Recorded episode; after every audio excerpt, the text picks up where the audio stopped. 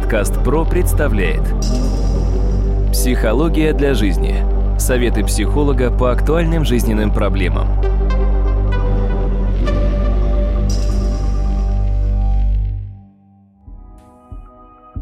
Здравствуйте, дорогие друзья! В эфире очередной выпуск подкаста «Психология для жизни». У микрофона Сергей Чеботков. Как обычно, мой собеседник, кандидат психологических наук, доцент, профессор Дмитрий Смыслов. Дмитрий, здравствуйте. Здравствуйте, Сергей. Сегодня давайте мы поговорим с вами на такую важную, очень важную тему, как мужская сексуальность. В каком возрасте, какие требования к мужской сексуальности существуют, какие с этим связаны психологические проблемы, ну и дальше более подробно вообще разовьем эту тему. Начну я, пожалуй, с цитаты Артура Шопенгауэра в свою бытность. В метафизике половой любви он э, допустил существование некого мифического гения рода, целью которого является появление на свет нового существа, которое будет более близко к типу совершенного рода и способного к выживанию. Но получается так, что Шопенгауэр писал, лучшее для рода находится там, где индивиду случается обнаружить максимум удовольствий. И э, проблема заключается в том, что каждый раз после того, как мужчина и женщина создают новую жизнь, вот дальше гений рода в целом и уходит. И функцией гения рода является всего лишь иллюзия, прельщение и обман. А дальше люди сталкиваются с обычной жизнью, которой, в принципе, все то, что гений рода подталкивал их с точки зрения каких-то интересов и сфер, иногда довольно серьезно может разочаровывать. То есть любовь прошла, остались серые будни. Да, именно. Ну, это, конечно, согласно Шопенгауэра, но вот очень важно то, что гений рода овладевает и обманывает человека, притягивает его к наиболее удачному для дальнейшей реализации задачи улучшения рода, а дальше мужчина и женщина оказываются, как часто вводится, вроде бы и вместе, но каждый несколько на своей волне. И получается, у мужчин свои задачи, определенные возрастные, допустим, есть у женщин свои.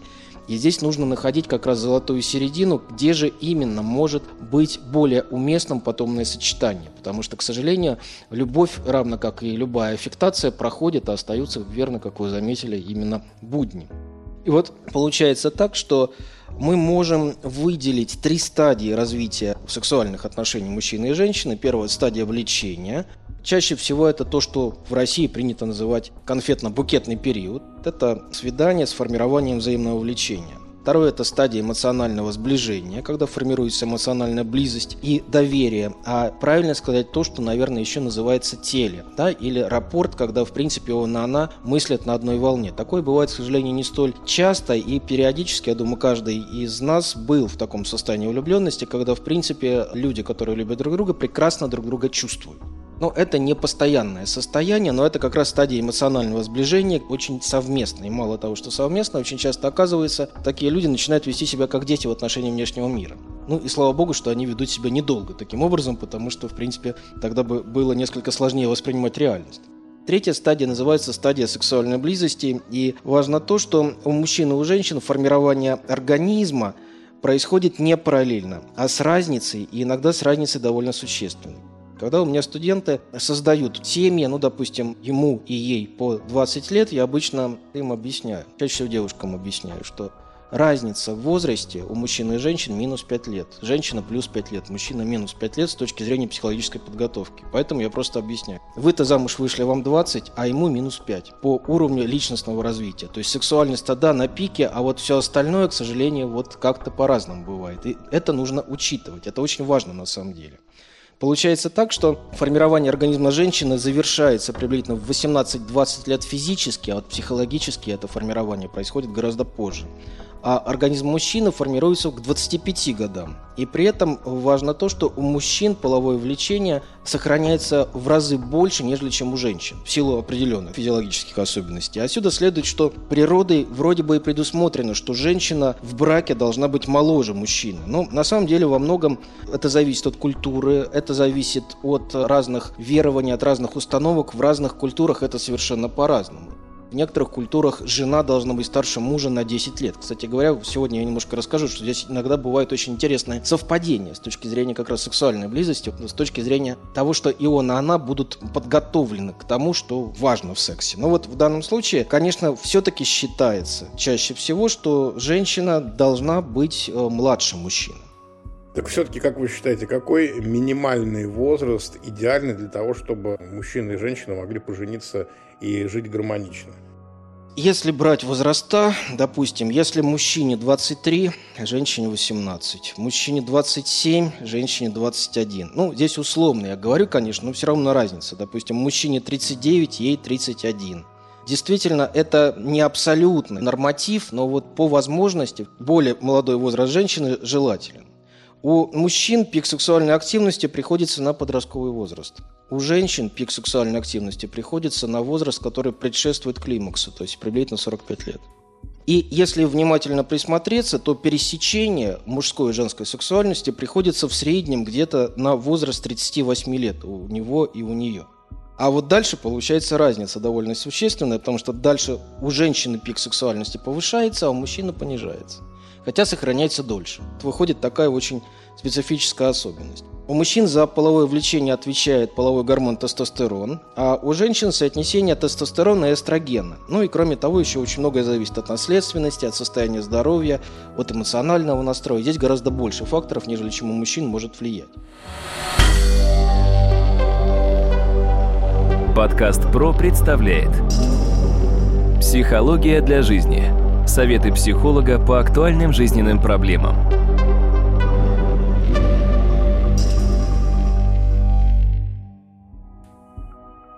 Дмитрий, давайте теперь, может быть, немножечко расставим все по полочкам. Сейчас вот мы начали так говорить немного сумбурно. Можно какие-то более четкие периоды мужской сексуальности выделить? Именно вот по готовности мужчины к продолжению рода, готовности обольщать женщину и так далее, и так далее. Вообще можно условно выделить несколько периодов э, мужской сексуальности. Первый период в целом сейчас э, начинается с 15 до 25 лет.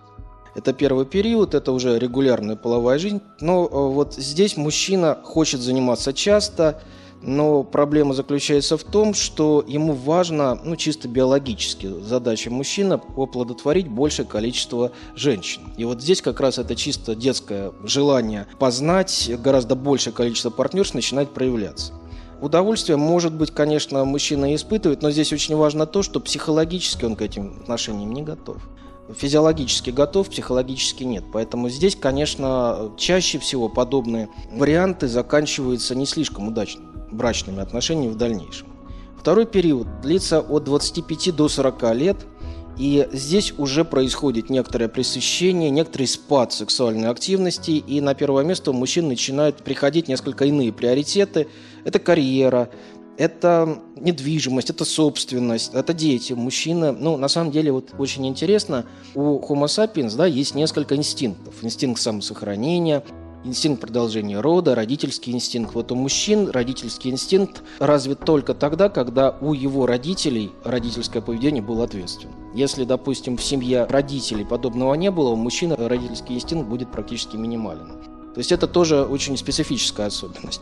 Ну и здесь, безусловно, некоторый такой спад, переключение на какую-то другую деятельность. И важно то, что здесь мужчина начинает несколько более внимательно прислушиваться, присматриваться к тому, что требует вторая половина, что для нее может быть важно и интересно. И очень важно то, что в этом периоде до 40 лет реже возникает желание адюльтеров, связи на стороне это как раз довольно специфический такой вот момент. Хотя в прошлый раз, когда мы говорили о возрастных кризисах, это как раз очень интересно пересекается, то есть сексуальная стадия связана с тем, что идет некий спад, но в то же время это может быть также связано с кризисом среднего возраста, переосмыслением происходящего. Третий период – это 40-53 года. Здесь что самое интересное, в этот период мужская сексуальность начинает опять повышаться. И мужчина здесь уже знает достаточно много, разбирается во многом, и чаще всего они начинают разнообразить свою половую жизнь, начинают более экспериментировать. И вот здесь-то как раз в этот период очень велика опасность появления адюльтеров. Не у всех, безусловно, но это с чем связано? Во-первых, с тем, что любовница может быть младше по возрасту, это раз, потому что мужчина, когда немножко взрослеет физически, он начинает понимать, что нужно что-то, какие-то отношения с более молодыми. Это на самом деле большая глупость, а психология подобный возраст мы называем кризис старого козла. Когда человек бросается во все тяжкие ради того, чтобы опять окунуться в эту молодость, условно говоря, молодость. Хотя в целом важно, что в этом возрасте мужчины своих ровесниц особо как партнерш не воспринимают. То есть именно более ориентировано на более младший возраст. И получается так, что в любом случае здесь уже некоторое мастерство, несколько более философское отношение к сексуальным отношениям, нежели чем, допустим, на первой стадии, когда всего лишь на все только биологическое желание, не более того. Ну, ведь известны случаи, когда более молодые девушки, наоборот, ищут себе мужчин постарше, потому что с ними интересно, они более заботливы, они более ответственны, чем их сверстники. Да, конечно, но потому что психологически они уже прошли через многое и ко многому готовы. Но вот в том-то и дело, что после этого периода наступает четвертый период, от 55 лет до позднего пионерского возраста, и там как раз очень важный момент, то, что у кого-то до 70 лет, и такое тоже у мужчин есть, у разных по-разному. Но проблема заключается в том, что у мужчин также наличествует андропауза. Андропауза – это мужской климакс. И в отличие от женского климакса, к которому она готовится, у женщин это ближе к 50 годам, но у каждой по-своему это происходит. Все зависит от количества яйцеклеток. То есть бывает раньше, иногда бывает несколько позже 50 лет. Вот у мужчин это происходит внезапно, резко. И в один момент мужчина в рассвете сил может сразу дать сбой и начать выглядеть довольно пожилым человеком мужская андропауза в этом плане достаточно резко наступает, и часто мужчин это начинает пугать, потому что они не узнают себя внешне. А в чем же может быть причина такой резкой андропаузы? В том-то все дело чисто природно. Получается так, что меньше вырабатывается тестостерон, и вот получается вот такие вот... То есть какой-то гормональный сбой? Конечно, да, то же самое. Меняется качество сексуальных отношений, больше времени требуется для прелюдии, но в то же время в целом дольше сохраняется возможность продолжать отношения половые.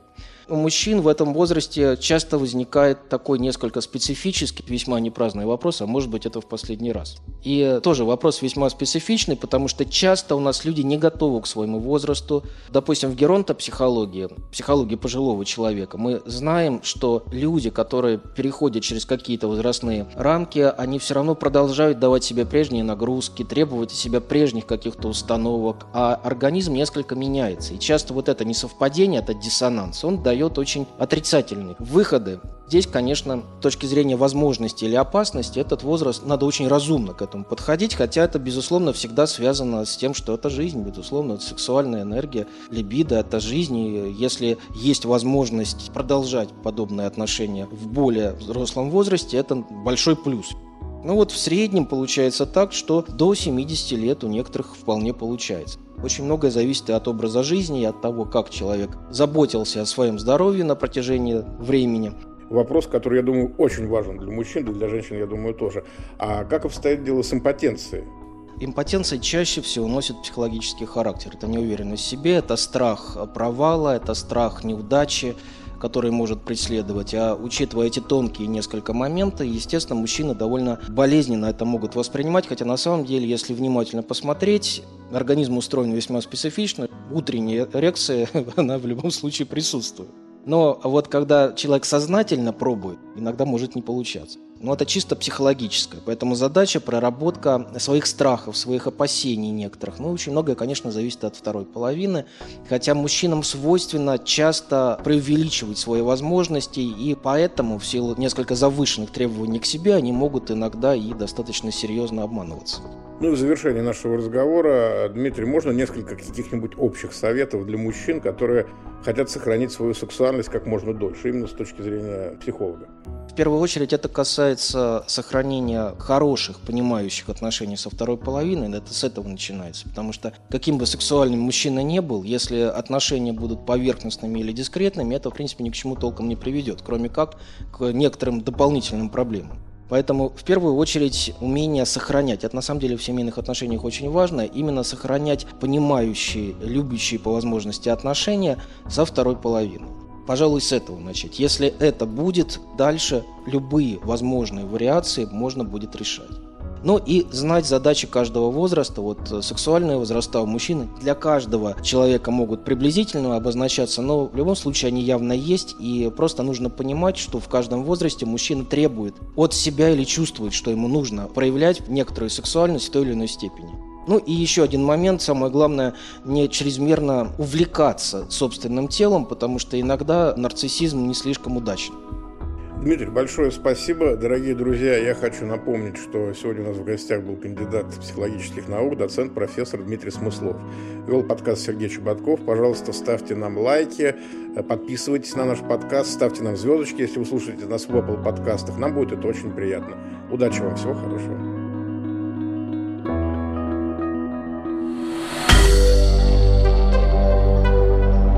Компания «Подкаст Про».